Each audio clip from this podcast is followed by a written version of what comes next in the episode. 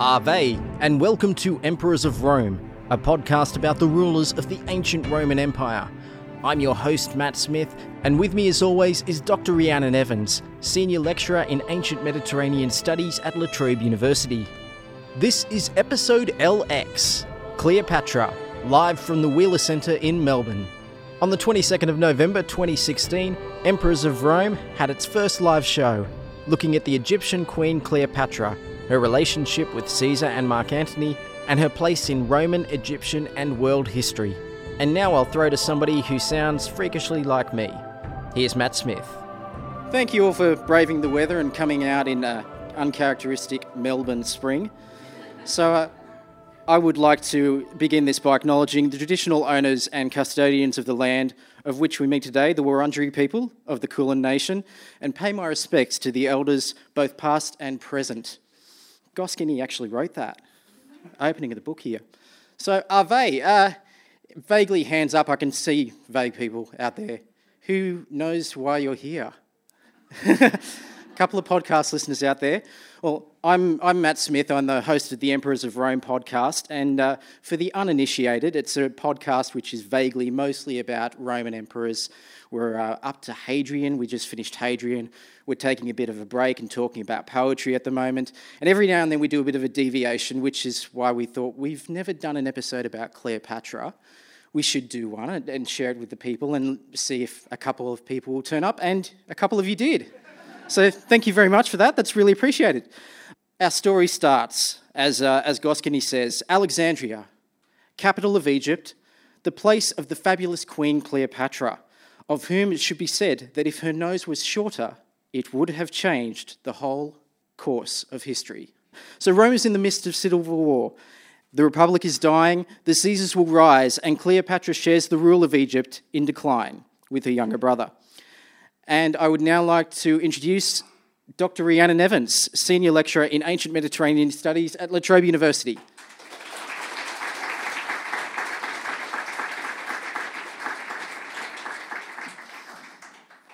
Hello, everybody. We got a few people. Uh, it's fantastic. Thank you for coming. Um, maybe Matt should just carry on reading Asterix. no. I'm going to close that so that I don't get too confused, actually. Because the next thing you know, I'll be saying by Toutatis and complaining about the sky falling. so um, let's talk about Cleopatra, which is what we said we were going to do tonight, so we better make a start on it. So, what sort of Egypt was Cleopatra born into? Well, it's, a, it's an Egypt ruled by the Ptolemies, who are culturally Greek. They're Macedonian kings, they're pharaohs. And so it's, it's kind of a bifurcated society. So you've got native Egyptians who uh, live throughout Egypt. And then there's this kind of veneer in the north of Egypt where Greek cities have been built, like Alexandria, um, which is the city built in the name of Alexander whose general Ptolemy was the first of the Ptolemies. And then we have a dynasty that lasts 300 years, and Cleopatra will be the last of the Ptolemies. And it's a very cultured place. Alexandria has a great library. It's kind of a place of pilgrimage for people like you, literary types. And um, it's been a, a flourishing uh, society, a flourishing culture for centuries, but it's kind of seen as in decline at this point in the first century BCE. Um, and it's it, it's starting to fall away from that a little bit, at least in terms of reputation. Um, Cleopatra, because she's one of the Ptolemies and they're very much culturally Greek, comes from a line of people who couldn't necessarily communicate with the Egyptians. In fact, there are stories of one of the Ptolemaic generals needing a translator to speak to his troops. So you can see how divided they were. But they had taken on one of the customs of the Egyptians, um, and that is incest they, they married within their own family. So often brothers and sisters, or maybe uncles and nieces. Uh, this was meant to probably keep the line pure, but also it was meant to uh, prevent there being too much conflict. So you don't mm. have other families trying to power grab. Um, it was a real failure at this because there was just lots of struggle within the family. So, as we'll see, uh, in the first century BC in particular, there are people getting rid of other people within the family quite often. So brothers and sisters don't necessarily get on just because they're brothers and sisters. Mm. So it's kind of in a little bit of disarray at but, this point. But point decay. So Cleopatra did marry her brother as a two of, of, her brothers. Yeah, well, it, yeah, we'll, we'll, get to the second brother. But it, initially there was Ptolemy that she's married and uh, they co-rule when, when she comes to the throne. That, that's the idea. Yeah. So, so Cleopatra is born in uh, 69 BCE and would be 18 when she takes the throne of Egypt. Um, and to uh, just kind of set the scene a bit, what kind of situation, uh, how did Egypt and Rome interact then? What was the Mediterranean like a little bit? It's becoming Rome's Mediterranean, it really is. Um, so Rome has started to have a lot of power from the second century onwards because in the second century, one of the most important things they did in terms of their empire is they conquered Carthage once and for all. So they've grabbed a lot of empire in the west and North Africa, um, but they're also grabbing empire in the east and was, starting was, to was. Carthage destroyed? Cato wants I, to know. I know you want Carthage to be destroyed. Just, I, just checking. Yeah. Right, okay, so they're grabbing a lot of territory. Sorry. Yes. Sorry, I do that. that. That's an in joke. Yeah. Sorry. Um, and uh, so they're, they're having certainly min- mainland Greece has now become uh, Roman colonies, and uh, my favorite example of this, of how the Romans are taking over the Mediterranean, is that in 133 BCE, um, Attalus III of Pergamum just leaves his kingdom to the Romans. It's just in his will, a little gift to the Romans. You can have it, have Turkey. Um, and basically, because he can see the way the winds are blowing, and he knows if he doesn't do that, they're going to stomp all over his kingdom. So Rome's really growing, and I guess that Egypt might see, see itself as being the next domino. Certainly, there is a lot of Roman interest in Egypt. They have power there already, even though it's not a colony. They have, they have a lot of authority um, throughout the Mediterranean world. And really, at this point, the only power st- that could ever stand up to them is Parthia in kind of Mesopotamia, you know, further east. Um, and, the, you know, they are the Mediterranean powers, so mm. they hmm. must be bowed down to. And they've been meddling in Egyptian politics for quite a while at this point. They put Cleopatra's father in power. So they're, they're well established at, at, doing that kind of thing, aren't they? Yeah, well, he had to go into exile briefly, and the Romans kind of reinstall him. Mm. So, yeah, they're. I hesitate to make this comparison, perhaps especially right now, but they're often seen as the kind of USA of the ancient world, that they will come and. Who knows whether that will continue?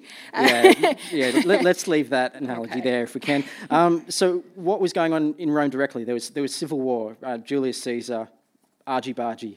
Yes, it's, it's the ultimate irony, isn't it? Just at the moment when Rome becomes extremely powerful in terms of uh, the economy, empire, uh, militarily in the Mediterranean world, they start to self destruct from within. Um, so I, I, won't do the whole history of the fall of the Republic, but some, some of you may know that uh, there's civil war throughout most of the first century BCE for Rome. So there's been civil conflict even in the second century BCE. And there, there's just going to be decades of civil war uh, between really often very charismatic military leaders, people like Julius Caesar and Pompey and Mark Antony, um, Marius and Sulla. And it's kind of decades of suffering for the Romans. And power struggles going on, and this means the rest of the Mediterranean world is brought into this because they're, they're there to supply the Romans or battles take place in those regions. So it's not just happening within Italy itself, it's kind of a pan Mediterranean war going on pretty much all the time. All right, so we have some context. Uh, now, Cleopatra comes to the throne. Was, was it unusual for a woman to become pharaoh? Is that the right title that she's using it, at this point? It, it They're is, still using the title Pharaoh. It is one of the titles they use. Yeah. Um, and yes and no. All right, Ptolemaic women are they're power brokers. They're very influential. So we just mentioned that Ptolemy the Twelfth, who's Cleopatra's father, was briefly exiled. Um, during one of the reasons that he fled was that his elder daughter Berenike the Fourth kind of stepped in and pretty much mounted a coup, or certainly when he left, she stepped into the gap. Even though he had two sons, they, they were admittedly quite young, she's the one who becomes the ruler at that point. Now, she doesn't last long, she's ousted. Um, but certainly women have had power within the Ptolemies for centuries. So we've had lots of co rule uh, with a pharaoh and his wife Um, and lots of those wives, by the way, were called Cleopatra, which is why our Cleopatra, if you remembered, Matt? The seventh? She is the seventh, Seventh. yes. So um, we should really call her that because there are others. So Can- they've been. Wait, can I expect many pop quizzes throughout Yeah, this? yeah, I, absolutely. I feel I should have more answers in front of me. the, will, and people will be counting up the score. But, so, so yes, women have had, I guess, to a to a Roman audience at this point in the late Republic, that would look like a lot more overt power than Republican women had. So anyone who's watched Rome, although you mustn't take it all as reliable, will know that there were women kind of, you know, moving parts around in the background amongst the Republic. But this is much more overt. You know, they appear in in public on in terms of reliefs and and um, art in ways that you wouldn't expect at Rome, where women are at least technically behind a curtain. All right, so let's let's talk about primary sources because I, I like talking about texts and like everybody to be well informed if for homework later on, just what they're dealing with. Uh, so what do we have when we want to talk about Cleopatra for primary sources? It's very sad. yeah, yeah. we, we don't we do have material culture from Egypt, which is really good. It's a good source. So we have coins, and Cleopatra is the only of the, the female Ptolemies to put out coins in her own right, which is interesting. So that's very important. That tells us something signific- significant about her. It's not just a coin with a pharaoh on one side and a pharaoh's wife on the other. It's Cleopatra issuing these coins. Um, there are a lot of reliefs, uh, particularly temple reliefs, and of course, portrait sculpture. And that actually tells us something interesting about Cleopatra because often in portrait sculpture, she's depicted as in very um, Hellenistic Greek style. So, you know, very beautiful um, hairstyles that are swept back like that. Um, but in the temple relief sculpture, she's often depicted uh, in terms of being a pharaoh, and sometimes actually as a pharaoh, Yeah, a the- male The pharaoh. fake beard and everything. Yeah. Uh, yeah, and Um, naked to the waist with a male chest, but it is Cleopatra. So, uh, so she's got these kind of two sides to her public image. but so she we- does have different audiences though, so Exactly. catering to, to the different crowds. yeah, yeah. She clearly she knows the right way to do that. All right, so I'm going to move you along. What about texts? What do we have? What do, what vaguely minuscule kind of amount do we have?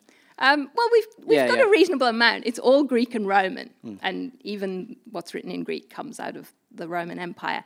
Um, so we've got biographies. Um, they're not biographies of Cleopatra. Uh, we've got biographies of the men that she had anything to do with. Uh, we've got two biographies of Julius Caesar by Suetonius and Plutarch, and perhaps the most significant one for us is a biography of Mark Antony by Plutarch. Now, these are later. Uh, Plutarch's very late first century CE, Suetonius is into the next century again. Um, apart from that, we've got Dio Cassius's history, written in the third century CE in Greek. Um, we've kind of had that all the way along. Um, so it's all Greek and Roman. Most of it's later, not much contemporary. The contemporary Roman sources are poetic, um, and they come from the point just after Cleopatra dies, and they seem to be playing along with the kind of propaganda that's put out at her at that about her at that time. Okay, so you know, history's written by the winners. It we'll talk about how that depicts her, and it's not good. So all the sources though that we're dealing with, they uh, Cleopatra is a tangent, and Cleopatra is largely speaking the enemy. Yes, So- that, that's right. Although yeah. with Plutarch, you could argue, in fact, I think you would argue that you get a relatively sympathetic view. Mm. But it's true that she does come into these biographies. Uh, they're biographies of other other people, of men, and when she comes into those men's lives, that's when she appears in them. So this is why we don't know much about her childhood. We don't know much about her until she comes into contact with Rome, which is a shame. So let's talk about how she mainly first comes into contact with Rome, and that was uh, the quite iconic scene of Cleopatra meeting Julius Caesar in, in 48 BCE. How did Cleopatra meet Caesar? What was Caesar doing in Egypt? Well, th- this is a point of civil war. So it's in 48. Uh, since 49 BCE, Caesar's been at war with his uh, former son in law, and now enemy, um, who's Pompey the Great. Don't get Pompey and Ptolemy mixed up. This is a rookie error in essays. Did Ptolemy get them mixed up? Ptolemy did not get them mixed up because he separated Pompey's head from his body. Pompey ran away from Italy when the civil war started, and he ended up in Egypt thinking this is a good place for resources. Okay, e- Egypt is not doing so well economically, but still, there could be allies there. Yeah, it's got a lot of resources. It's certainly got a lot of supplies, a lot of grain, mm. um, and this was a mistake because Ptolemy XIII decided Caesar's probably going to be the one to side with here. What he would like is if I kill his enemy and present him with the head. Um, Caesar was irate, so Ptolemy was quite wrong to do this. He was not a great diplomat. He was also very young, though, so it's probably not him but his advisors. Mm. He hmm. was only about 14. But at the time, uh, Caesar and her brother Ptolemy were kind of in a struggle. Sorry, Doi. Yeah, okay, one correction. Cleopatra and her brother Ptolemy were in a bit of a, a struggle, a power struggle then at the time. And, and Caesar, uh, in amongst his chasing Pompey. Pompey. since, since he corrected me about that I before, know, I, I was know. there going, oh no, don't make that mistake. he waded in and fixed up that situation in the only way that Caesar could. It's way too much credit. so Ptolemy the Thirteenth is basically trying to or his advisors, he is very young, trying to cut Cleopatra out of this power sharing. I, I, told you that this dynastic arrangement doesn't really work, and this is an example of it not really working. So Cleopatra's father thought that giving power, marrying them, giving them power together would be the way to keep the kingdom together, but it isn't because Ptolemy the 13th's advisors are gradually just sidelining Cleopatra and getting her out the way. So she sees Caesar as quite useful to her, and Caesar sees Egypt as quite useful to him.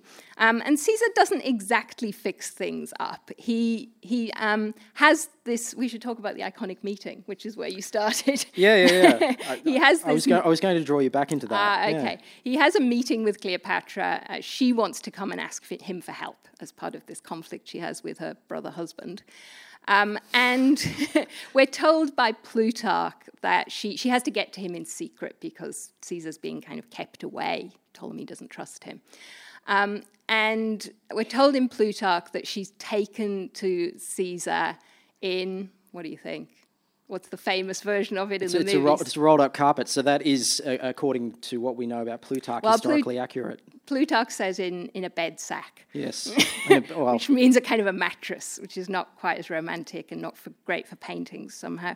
But, um, but yes, there is some secret meeting. Dio says much more prosaically they met in secret, none of the being rolled up in a whatever it was and then unrolled in front of Caesar. But that's not cinematic. Uh, no, no, it would be highly boring. Um, so, so she gets together with him, and they they try to kind of reinstate her into power. But there's some kind of kerfuffle, and uh, Ptolemy the Thirteenth drowns in the Nile. Yeah. So That's how Plutarch put it as well, some kind of kerfuffle. Yeah, it's yeah. exactly. The, the, Greek for that is still being debated. So, so Cleopatra's 21 and Caesar's 52. Not that there's anything wrong with that. Well, she is closer in age to her her 14 year old brother husband, of yeah, course. there's maybe something wrong with that. From our point of view, certainly. So, what was, what was the consequences of this meeting? Is this like a game of it where you open it? Um, well, the tangible consequences was a son yeah. um, who's called Caesarion, which means the little Caesar. So she's, gave, she's given him a Greek version of Caesar's name. Um, now, there is a little bit of debate about whether this is Caesar's son. Uh, Plutarch absolutely accepts it. Suetonius sits on the fence and says some people were quite happy to acknowledge this as Caesar's son. Caesar acknowledged it, but others argued that it was just politically advantageous for Cleopatra to have a son of Caesar, and that's why she said that. Um, so, you know, there have been debates about it. Overall, I would say ancient historians, modern ancient historians, accept that this is Caesar's son. Mm. Now, of course, they're not married, so he's not a legitimate son in Roman eyes, um, but he is still and will be a potential threat to anyone who wants to be the heir of Caesar. And uh, but by by acknowledging him, that's kind of saying right, he's there, and, and Roman world deal with it. So Cleopatra gets a close association with Caesar, and and some kind of beneficial alliance. It's not just you know. Caesar meets Cleopatra and they get a kid out of it. They get a close relationship between the two countries as well, even if it's not a good one for the Romans.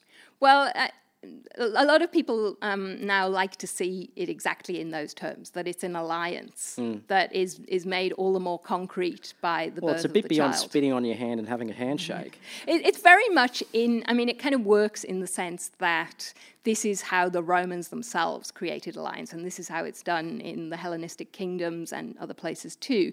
So, I mean, this is why Julius Caesar had been Pompey Pompey the Great's father in law because they had made an alliance and cemented it by marrying Julius Caesar's daughter to Pompey. Mm. Big age difference there, too, by the way, yeah, in case you're yeah. worried about that. Um, although apparently a happy marriage. But um, so this would be typical, but it doesn't quite work, of course, from Roman eyes because they can't be married. Caesar's already married and she's an Egyptian queen. Okay, so a couple of years later, yeah, we're shuffling things along here a bit, sorry. Cleopatra accompanies Caesar to Rome. Why did she go there? That would have been controversial. You don't turn up with Cleopatra and expect everything to go smoothly. Yeah, it's 46 BCE, which is the year of Caesar's great triumph back into Rome. Uh, technically, the civil war ends in 45, but he's pretty much he knows he's won he's by cruising down the Nile. He's got stuff to do, and he has kind of multiple triumphs mm. as well. It's not just one. Um, it, it is, you have to debate the wisdom of Cleopatra accompanying Caesar to Rome. Uh, you could see it through that lens of she's almost like a, a client king or a client queen um, who is being almost sponsored by Caesar here. Um, and that was not unknown for kings to come to Rome, and, and you know that gave them authority. Um, but, but, Caesar wouldn't have been fooling anyone. No, well, the, if, let me just read you a quote from Dio. Um, Dio is clearly, remember, he's from the third century, so there's been a while to think about this, but he's, he's a bit uh, befuddled by this too. Caesar received the most blame from everyone because of his love for Cleopatra, not his relationship with her in Egypt, for that was only speculation. So, what goes on in Egypt could stay in Egypt, is what he means. But for, for what happened in Rome, she came to the city with her husband Ptolemy XIV her younger brother, she's married him now, and stayed in a house owned by Caesar. Caesar cared nothing for the scandal, however, and made them both allies of the Romans. Mm. I think this actually speaks to, I mean, I hate to try and, you know, recreate the personalities of ancient Romans. That's quite hard to do. But it, when we did the Caesar podcasts, there is kind of a character trait, there's a long time ago now, that comes through, which is that Caesar really doesn't care what people think if he wants to do something. Yes. Um, you might remember he stood up to the dictator Sulla when Sulla wanted him to divorce his first wife, who was from the wrong faction, and he just said no. So he's not interested in just pleasing the Roman elites. In fact, as we know, he ends up being killed by the Roman elites. Um, anyway, spoilers. So, um... yeah. so, so it was a scandal, um, and you could say that it was a misstep on Caesar's part um, if if he if he cared about. Read out the Cicero quote. I like oh, okay. Cicero's always good. Th- this is much briefer, yeah. and this is from just after Caesar was murdered in 44 BC. Um, when we presume Cleopatra's leaving at that point, he says, "I detest the queen." I cannot recall, recall the arrogance of the queen when she lived on an estate across the Tiber without great anguish. He talks as if it actually pains him to think about her being in Rome, even though she was over the other side of the Tiber. She was in Caesar's house, and it was wrong to him. I think the other thing that's important to point out about her being in Rome at this point is that uh, he puts a gilded statue of Cleopatra in the Temple of Venus. Yeah, he's, he's building a temple in his newly beautiful Forum of Julius Caesar. It's a temple to uh, the mother Venus. Uh, so obviously the cult statue is Venus, but beside her is this gilt statue of Cleopatra, which it always surprises me remains after Cleopatra loses in this conflict that is a spoiler, um, in that Caesar's heir will eventually defeat her, but he doesn't get rid of that statue. We know because a historian from the second century CE says he's seen it, so it's still there. Mm. Um, so it remains there, and, and that's kind of interesting, whether it's seen as a, a way of kind of capturing her there, or would it be something to diminish Caesar's memory to take it away? Um, but it would be great if it was still there, but it's long gone. All right, so Caesar dies, and that's as much as we're going to make about that. And Cleopatra flees back to Egypt. uh, flees back, returns back in triumph, goes back to rule that country. What does she do when she's in Egypt? Well, she's fairly quickly widowed. Um, Ptolemy XIV uh, apparently contracts some kind of mysterious illness, basically on the way back. Um, you, I've set that up to sound suspicious. It may not have been at all. He was he just sleptwalked off the ship. no, he didn't drown. He died of an illness. Um, she makes herself co-ruler with her son Caesarion, who, if you've been following the chrono- chronology, is three years old now. But there, there, are, there is coins of the two of them, there are, there? Yeah, I was just about to say that. Oh, there are coins produced with the two of them as co-rulers together. So she's kind of still buying into this um, Ptolemaic and indeed pharaonic tradition of the male and female co-ruler who are related, except this time it's not the married couple who might be brother sister, it's the mother and son. And actually, and I didn't mention this earlier when I was talking about reliefs, but depicting herself as a mother, and especially at this point as the goddess Isis with her son Horus, who is Caesarion, is one of the things she does. So that's another way she depicts herself a lot as a mother. Mm-hmm. So now you've got Cleopatra ruling with the son of Caesar in Egypt. So I'm sure that uh, Rome is really comfortable about that. So let's go to uh, in 41 BCE. Cleopatra is summoned to Tarsus to meet with Mark Antony because, you know, civil war. What else are they going to be doing at the time? He's embroiled in a power struggle with Caesar's heir Octavian. He doesn't have Caesar's finances and he needs allies, and he goes to meet with Cleopatra. Cleopatra goes to meet with him, and, uh, and, and now we've got another famous scene which, which Shakespeare has pulled apart and made with what he will. Rhiannon Evans. um, they're not technically engaged in war at this point, but it, you know, it might be coming between the heir of Julius Caesar, Octavian, and Mark Antony, who had been Caesar's right hand man. Um, okay, so it's a kind of another iconic scene, um, which we get a great description of in Plutarch, which, if, if you're familiar with the Shakespeare play Antony and Cleopatra, he's basically ripped off Plutarch. Right, he read Plutarch, which is a good thing to do, and used that as his major source. With everyone else, he ripped off as well, apparently. so uh, she arrives on her royal barge, uh, a very, very extravagant boat, we have to imagine. And it's set up as a kind of spectacle, as, as theatre for Antony. He's, meant, he's the spectator here. So she's got purple sails, purple's the most expensive colour in antiquity. She's a gold awning over her silver oars. She's dressed as Aphrodite, as you do. Um, and uh, she's got these, these little children running around who are dressed as cupids.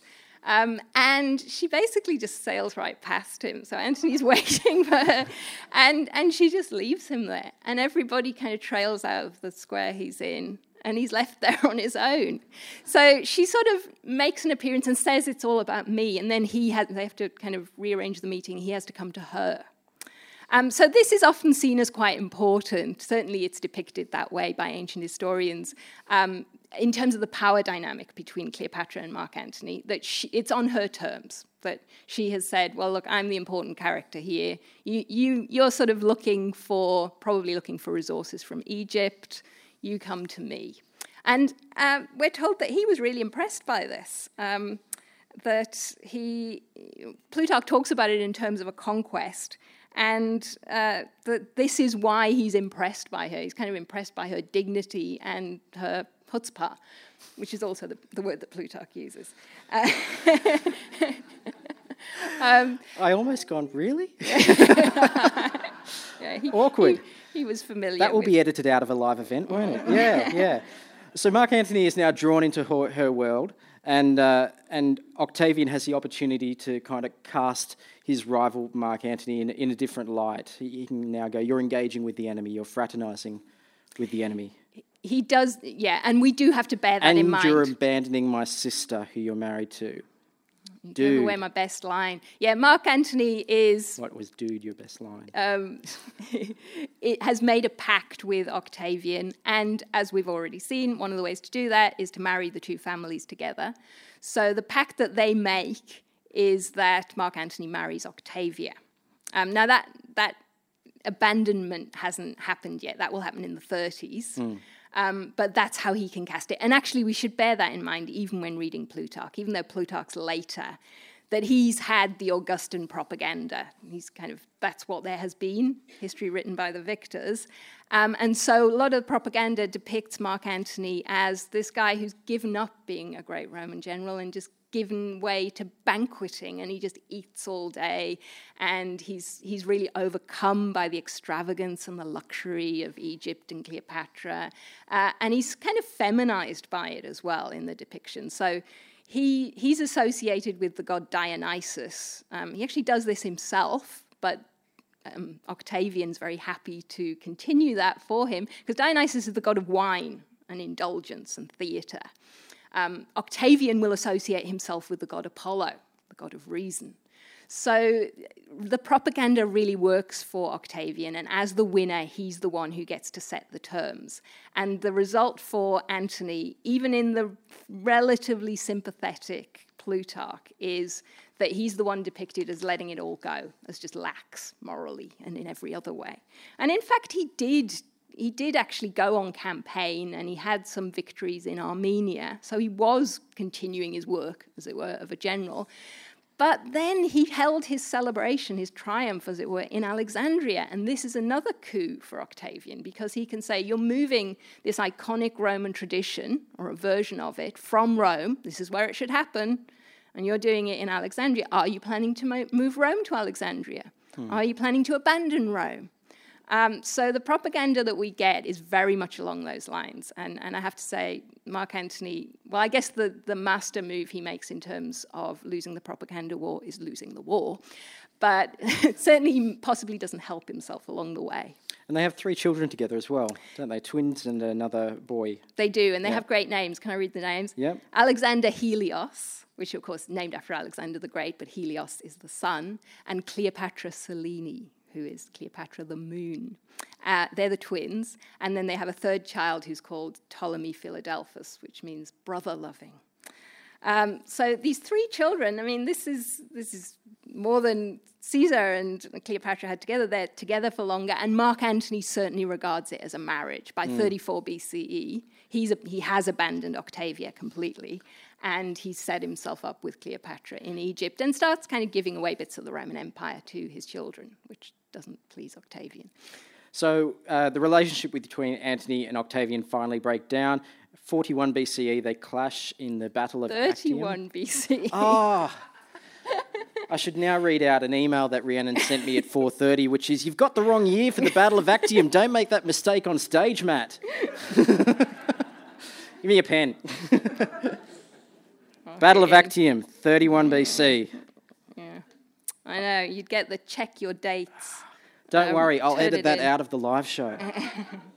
no, I think you should leave that in.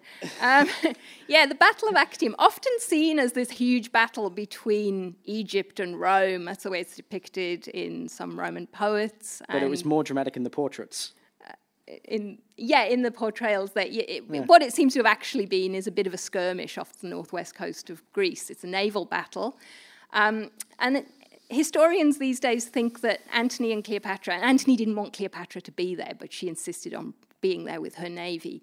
Uh, they think now that actually Antony and Cleopatra misjudged the situation, that they could have won if they'd stuck around, but they kind of panicked and withdrew. And they managed to get out because they were sort of enclosed, they managed to get through the Roman lines and to escape back towards Alexandria. So they're basically admitting defeat at this point and withdrawing to their home base, and they're pursued by Octavian. So it looks like it's all over for Wait Antony a minute, and Cleopatra. Pursued by Agrippa. Where was Octavian at the time? He was being seasick. He was being seasick. Yes. That's right. Mm-hmm. So you... that's not the way it appears in the Aeneid on the shield of Aeneas, where he's standing there with his blazing hair. So, uh, so Horace writes about this. Horace has a good quote. Yeah, yeah, or a different poet. Yeah, Horace, who's also an Augustan poet, um, has a great ode from book one of his odes, written quite soon after the event of Actium. Um, it's often known as the Cleopatra Ode. It's book one, poem 37. And it starts with the famous line Now there must be drinking. Now we have to drink. Now let's celebrate. Now the earth must be pounded with free foot. He says it would have been wrong before today to broach the Caecuban wines from the ancient bins while a maddened queen was still plotting the Capitols and the empire's ruin. With her flock of disgusting creatures, sick with turpitude, he says. And he means eunuchs, all right? So the Egyptians were, the Egyptian court was associated with having eunuchs, which the Romans see as kind of disgusting, or at least Horace represents it that way. He calls her the maddened queen. And it's been pointed out that Augustan poets never call her Cleopatra. They never name her, they just call her the queen. Of course, Rome's meant to be allergic to royal families, so calling her that is bad. But she's a woman in power, and calling her the Queen Regina really points that out too. Um, so Horace, there in the first half of that poem, is really demeaning her as this disgusting, uh, morally bankrupt character who's just she's drunk all the time. She's surrounded by these disgusting people, and that's who we've defeated. Notice Antony not there. He's not mentioned. We just don't talk about Antony. Mm. He's a Roman. That would make it civil war. This is a foreign war that we've won that we can have a triumph about.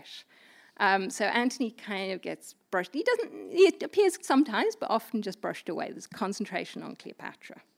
So, realizing that they are defeated, Cleopatra and Mark Antony decide to end their lives on their own terms. So, um, any attempt to fight or bargain or deal with Octavian just kind of falls by the wayside unsuccessfully. Well, Cleopatra does attempt to make terms with him. Yes. This is often represented, especially in films, as you know, as the one man she can't yeah, overcome. Yeah. yeah. But mm. you know, she she probably actually asked for some kind of limited rule in Egypt if he and would agree to pay presumably. Um, but he just says no, he won't have any of it. So they both decide um, on suicide as the option, both Antony and Cleopatra, and then it becomes a bit of a comedy of errors in that, or at least end of Romeo and Juliet, perhaps not comedy, in that apparently Antony thought Cleopatra was already dead when he killed himself, and he kind of dies over her, and she is still alive. Um, and then the iconic death of Cleopatra, we don't actually know how she killed herself. I mean, mm. the, the, the way that we all want, or that we learn or all want to believe, I guess, is that she has the, the snakes, the asps, brought secretly to her in a bowl of figs, it's often said.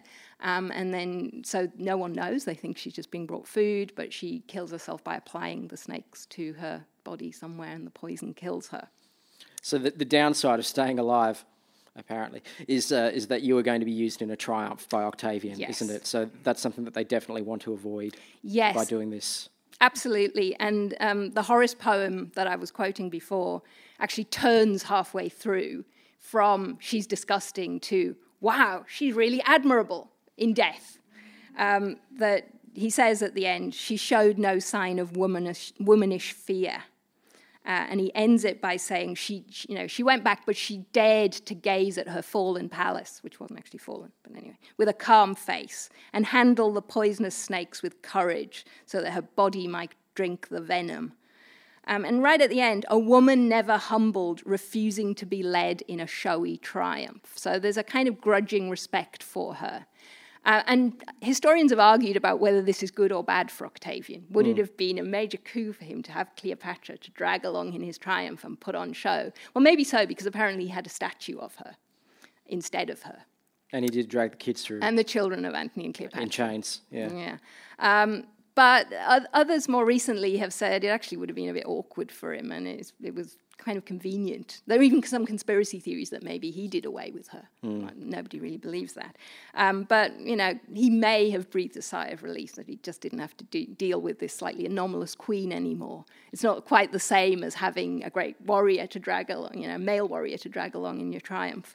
Um, so either way, she's not there for the triumph. She she doesn't have to endure that, which is the point of the suicide, of course. And so she and Antony are, are buried together in Alexandria in a tomb. Indeed, which would be great to know where that is. well, um, maybe it'll happen. Maybe it'll be discovered. So we have a vision of Cleopatra as a great beauty, but her intelligence and intellect were praised much more often than her looks or at least her, her being beautiful.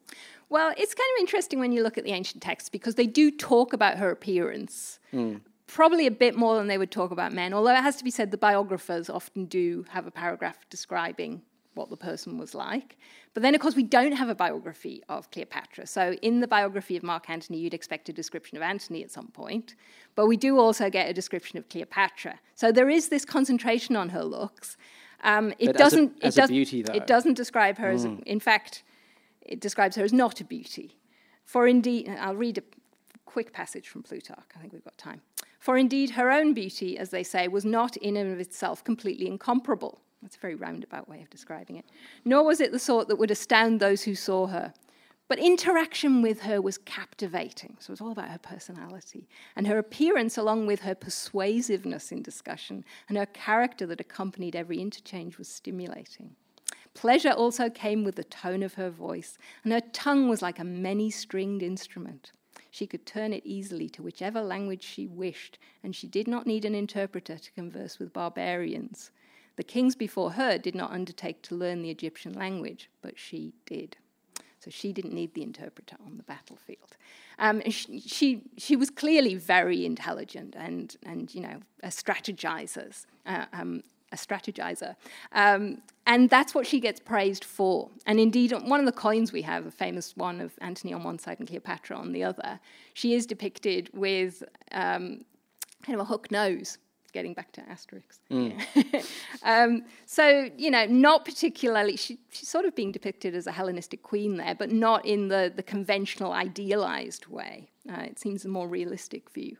So Hollywood's given us quite a misconception then of, of what we should expect. She was no Liz Taylor, apparently, in Yeah. terms of looks. But, but it has continued that insistence upon thinking about her appearance, of, of being really important, okay, in ways that you wouldn't about male leaders.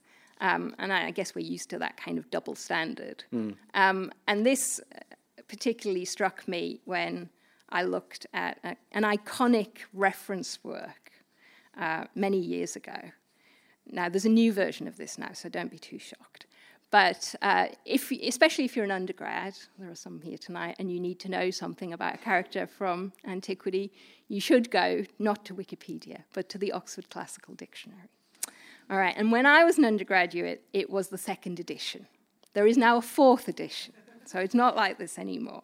But I used to play this game with my students when I got them to read both versions of it. Wait, wait. When was the when did the edition come Now, out? Now, admittedly, the second edition came out in 1949. But in the early 90s, it was still, the, until 1997, this was the one you could read. Let me just read you a passage about Cleopatra VII. She was attractive rather than beautiful. I suppose that's playing on Plutarch. Highly educated, a good organizer, fearless, and amazingly alive. Brought up at a corrupt court, she was always her own law. Almost certainly, she never loved any man. I don't know how they knew that. Um, her two love affairs, which, by the way, are the only, Julius Caesar and Mark Antony, the only men we know of that she ever slept with. Okay, possibly she didn't sleep with either of her brothers who were quite young. She didn't have children with them. Okay, her two love affairs were to gain power, for the keynote of her character was intense ambition, which is probably a good thing for Julius Caesar, but apparently not for Cleopatra. And there's a lot more. There is, there is a lot of historical fact here. I shouldn't sell it short. But it ends with my favorite part of it about the Romans. So it doesn't end with her, it ends with the Roman attitude. They had feared her, a woman, as they had feared none other but Hannibal. Scary woman. Okay. The fourth edition does not do that at all. The fourth edition talks about how our represent our kind of impression of her is very much shaped by the propaganda that we get from the Romans. So it's much more aware that we need to think about the context of the evidence. But that, that's, you know, 60 odd years ago, and that was clearly being shaped by propaganda then, isn't it? So, so it's been that influential throughout time, the, the Roman perspective of it. Yeah, they're, they're kind of taking the Roman evidence at face value. They're also, I mean, it's 1949, so this this is kind of the values of women at the time are, are kind of infecting that reference work. It's it's not a very um, it's not a very referencey reference work in some ways. It's it's showing us people's views in ways that you'd hope that reference works don't. Yeah, yeah. So, so where do we get our current viewpoint then for, for when we're looking at Cleopatra? Do you think that, uh, see, what has come through here is very much an, an intelligent and powerful and um, and cunning, dare I say, woman, whereas uh, the the Hollywood kind of thing concentrates on the beauty and the asp. I said asp. And, and, and that aspect of the, the drama and the and the romance and the that kind of aspect. You don't so much get well, the from, intelligence. Yeah, I think that is, is slightly changing, but it's true that um, Cleopatra as sex object has been, and it's before Liz Taylor, that's for sure, before the. Um, Shakespeare, can we blame him? I don't know. I think she's fairly in, intelligent in the Shakespeare play. But mm. certainly from, from the birth of film, so the earlier 1930s Cleopatra film, which was actually censored because it showed her in the bath of milk, um, and you saw too much and it was just the time the Hays Code was coming in, so they cut that bit out. So she's kind of been this exoticized, it helps that she comes from the East, this exoticized, sexy female figure from the very early days of Hollywood. Mm. And, it, you know, it's very it's titillating, and she's, she's still kind of a woman out of place. Um, and again, I think we're still working through this in that she's in charge, and we're still not quite comfortable with that, I think. Mm.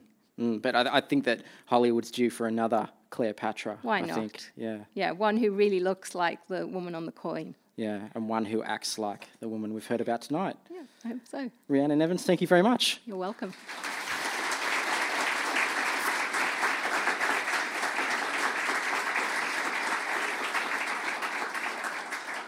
So uh, we, are now going to throw it open to some questions, and we have Usher and Snoop Dogg going around with some microphones, and uh, and they're going to nominate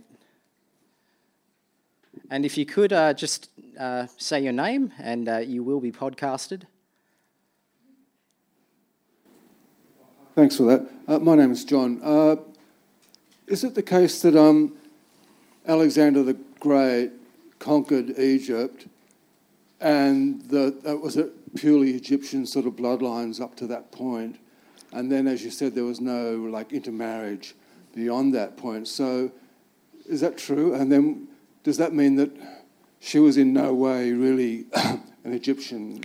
Absolutely not. And in fact, the, the very unfair bits of the Oxford Classical Dictionary I read out do, does actually start with a Macedonian princess with no Egyptian blood, which I can't, you know, I, I can't say I can't laugh at that, so I didn't read it out. Um, but yes, that is the case. That the up until the conquest by Alexander, there had been um, Egyptian bloodlines, and be, the, the, Ptolemies, as we saw, married within their own family. They were Greek. They were culturally Greek. They were uh, Greek or Macedonian in terms of their bloodline. They did not intermarry with the Egyptians at all. There is, however, a question about who Cleopatra's grandmother was. We don't know. There are bits of that family tree missing.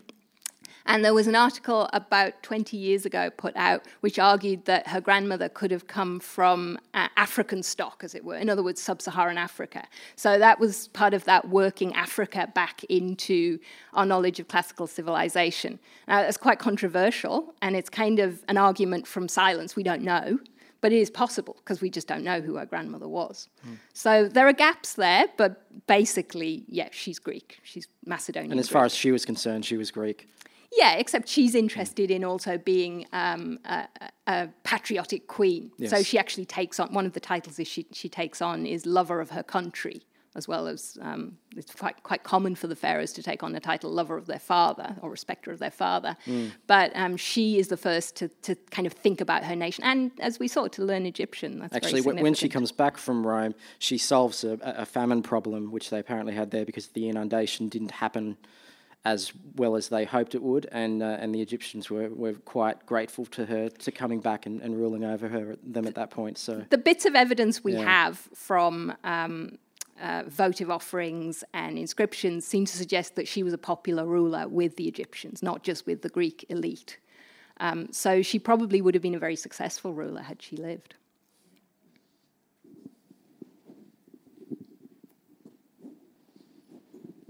Um, I'm Maureen. Um, is there any tradition or possibility that any of her children could have had any kind of power in Rome?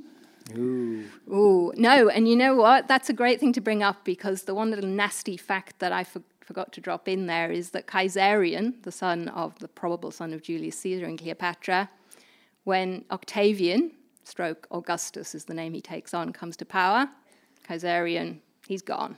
He's killed off. It's awful. But he's far too much of a threat because he is a direct bloodline of Caesar, or at least can be claimed to be. Whereas Octavian is the great nephew of Caesar and adopted in his will.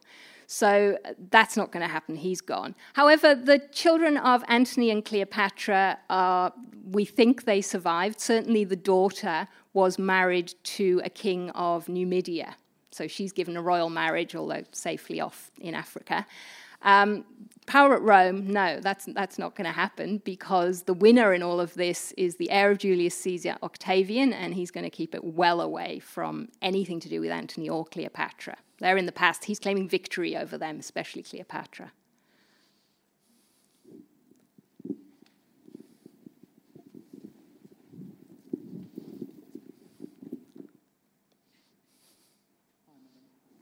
Hi, my name's Alan. Um, I do have two questions, but I'll stick to the Egyptian one first. Um, you mentioned Acnea and how, um, and you also spoke about the depiction of Cleopatra and how that's different. So I get that, you know, modern sensibilities, we view Cleopatra differently. But I mean, something like physical, like a battlefield, I mean, without new information, how do we, why do we depict that differently now than we did 100 years ago? So, were you talking about Actium? The Battle of Actium? I just didn't hear it at the oh, beginning. Oh, sorry, I'll, I'll, be a bit more clear. Um, you know, any battle for that matter, where if there's no additional information, how do we perceive these things as different than they did 100 years ago? So, primarily in terms of battles, you mean? Um, battles, yeah, or any sort of physical remains, you know what I'm... Um, well, I guess it's a big question. Things are changing all the time. They're always finding new bits of the Alexandrian palace and get very excited. It's usually under the sea. Um, in terms of battles, where I, am not an ex- expert on battlefields at all.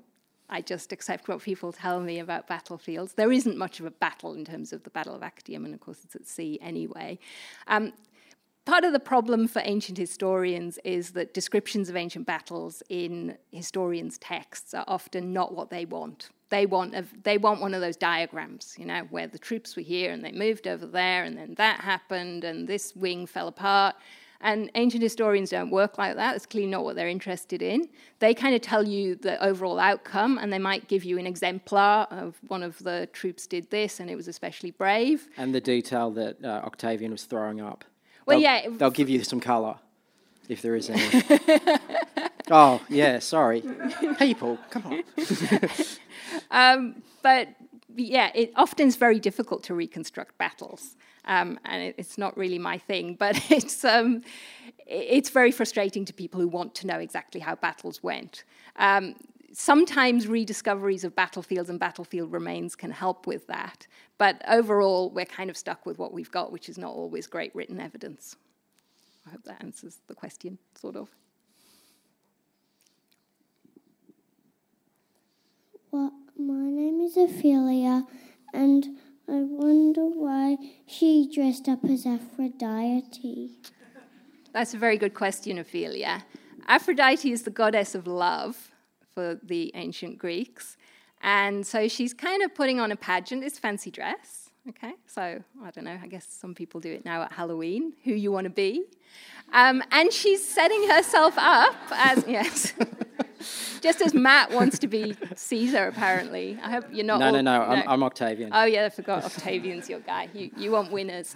Um, okay, back to Aphrodite. She is the goddess of love, and at least the way that that, that biographer Plutarch describes her there, he he sort of is setting up that she's trying to seduce Antony. So being the goddess of love is a good way to do that. Um, and and also she, it's just you know she's a goddess. That's she's she's pre- pretending to be a goddess. It, it makes her very powerful.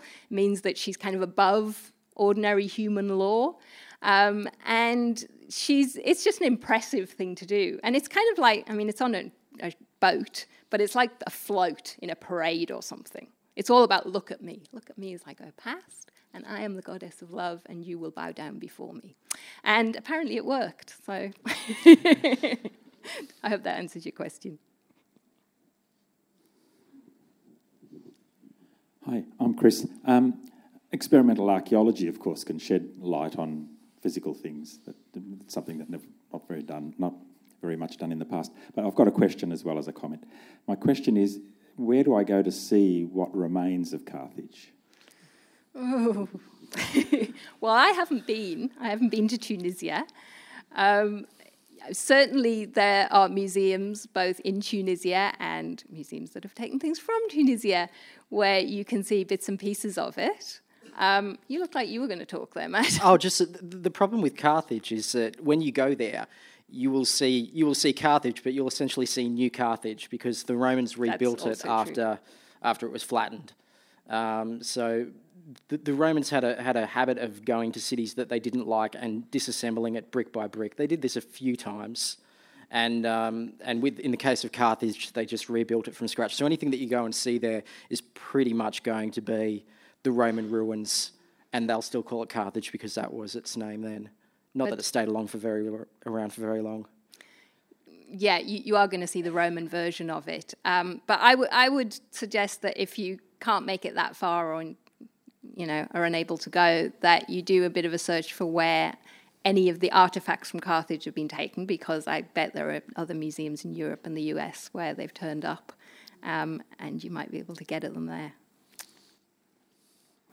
Hi, my name is Nathan. Um, you were saying that uh, Cleopatra seemed to be universally adored uh, by her people in Egypt.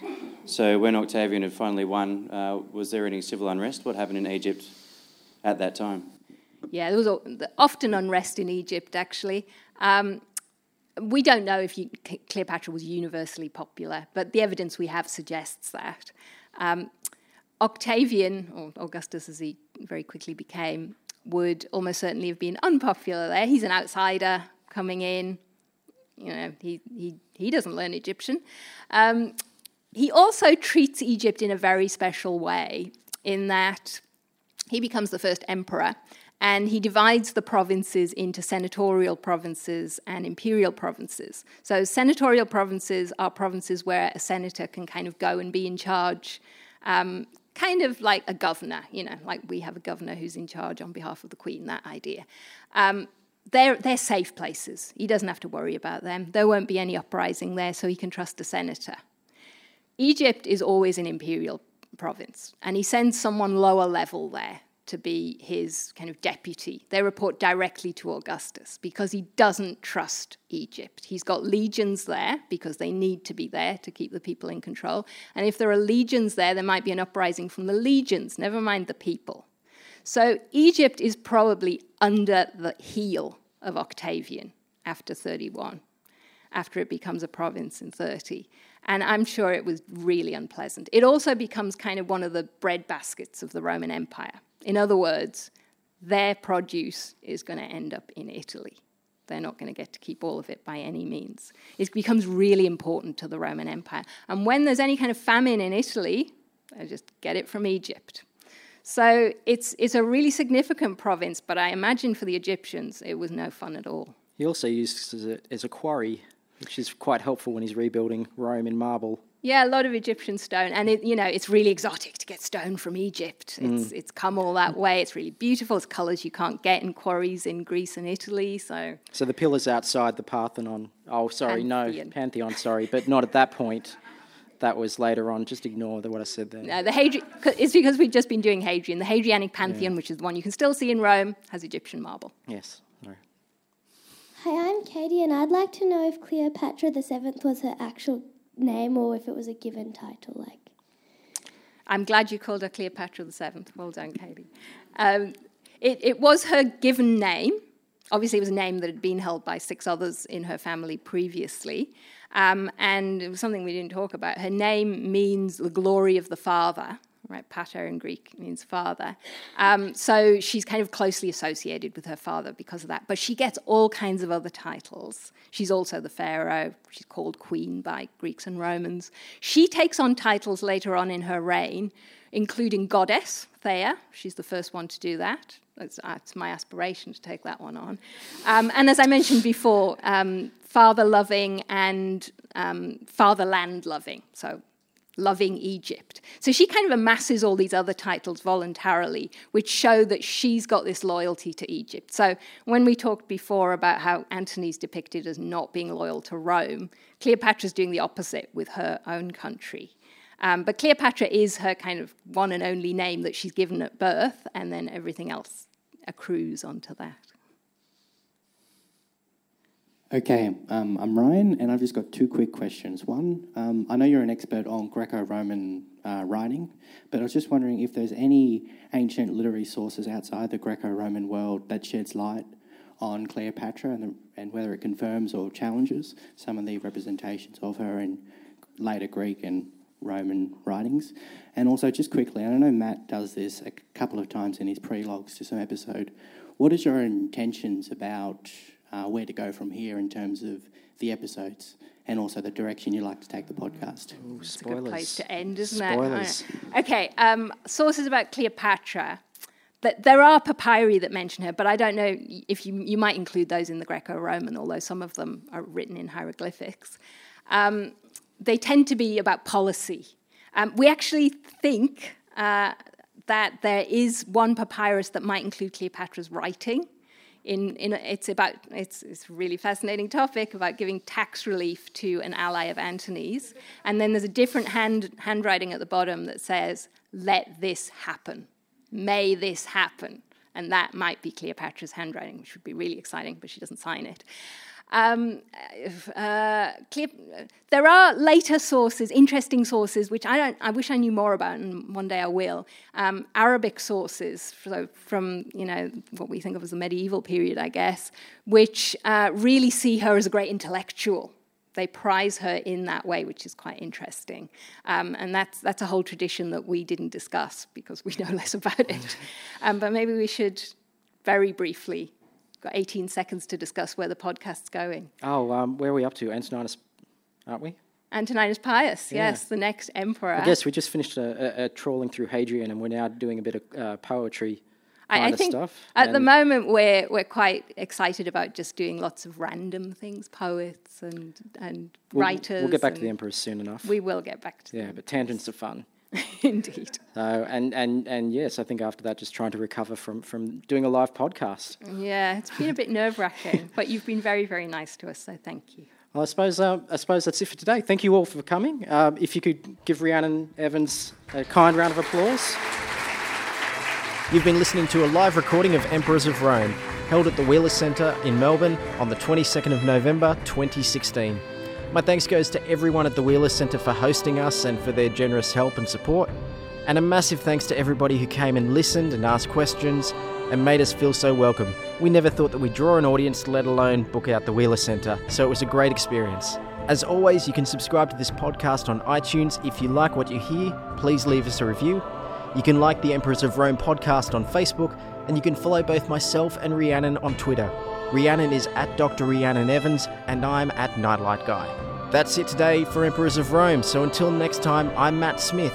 You've been fantastic, and thanks for listening.